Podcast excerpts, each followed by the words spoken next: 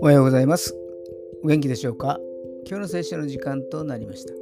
今日の聖書の箇所は、新約聖書、ローマ人への手紙、実章11節ローマ人への手紙、実章の11節でございます。お読みいたします。聖書はこう言ってます。この方に信頼する者は誰も失望させられることがない。救いは難しい話ではないのです。イエス様を自分の救い主と信じ、口で告白するならば救われるのです。そしてその救いに預かった人は失望させられることはないのです。